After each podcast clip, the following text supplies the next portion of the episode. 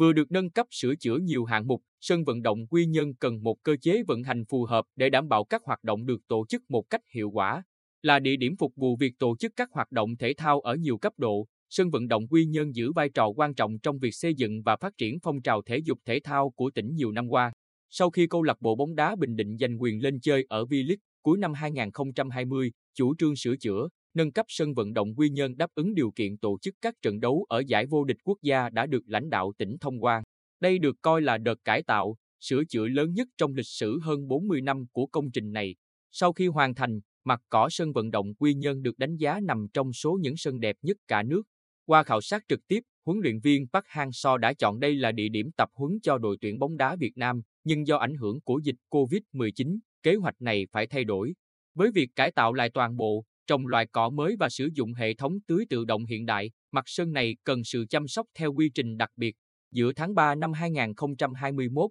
sân vận động Quy Nhơn chính thức tổ chức trận đấu đầu tiên tại V-League 2021, nhưng qua đo đạc cho thấy hệ thống đèn chưa đạt chuẩn.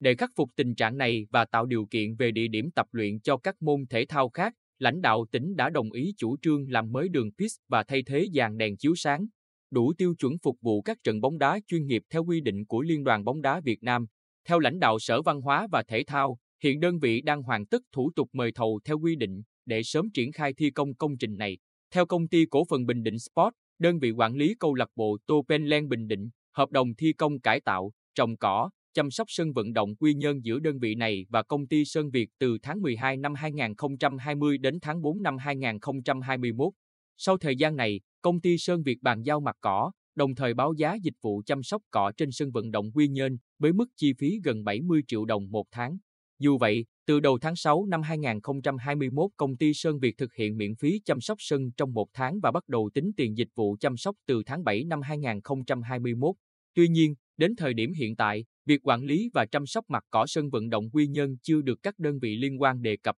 Trong thời gian chờ thống nhất phương án chăm sóc, bảo dưỡng mặt cỏ, Công ty cổ phần Bình Định Sport vẫn hợp đồng với công ty Sơn Việt để duy trì công việc này đến cuối năm nay. Trao đổi với chúng tôi về vấn đề này, ông Nguyễn Quang Trung, Giám đốc Trung tâm Huấn luyện và Thi đấu Thể thao tỉnh, cho biết hiện trung tâm đã có một số phương án trong việc phối hợp chăm sóc, vận hành sân vận động Quy Nhơn để bàn bạc, trao đổi với công ty cổ phần Bình Định Sport. Với việc sử dụng loại cỏ mới, việc tập luyện của các đội bóng đá trẻ có thể bị ảnh hưởng rất lớn so với trước, trung tâm sẽ tính đến phương án khác phù hợp để tập luyện. Ông Trung nói, sân vận động Quy Nhơn là tài sản lớn của nhà nước, giao cho Sở Văn hóa và Thể thao quản lý và Trung tâm huấn luyện và thi đấu thể thao tỉnh quản lý trực tiếp. Ngoài sân bóng đá, tại đây còn có nhiều công trình, hạng mục khác, nên việc quản lý khu vực này vẫn là trách nhiệm của trung tâm. Câu lạc bộ Tô Bình Định được tỉnh tạo điều kiện về địa điểm tập luyện, thi đấu, khu nhà ở vận động viên và đã đầu tư sửa chữa, nâng cấp nên có trách nhiệm bảo dưỡng, chăm sóc các hạng mục được giao để sử dụng đạt hiệu quả cao.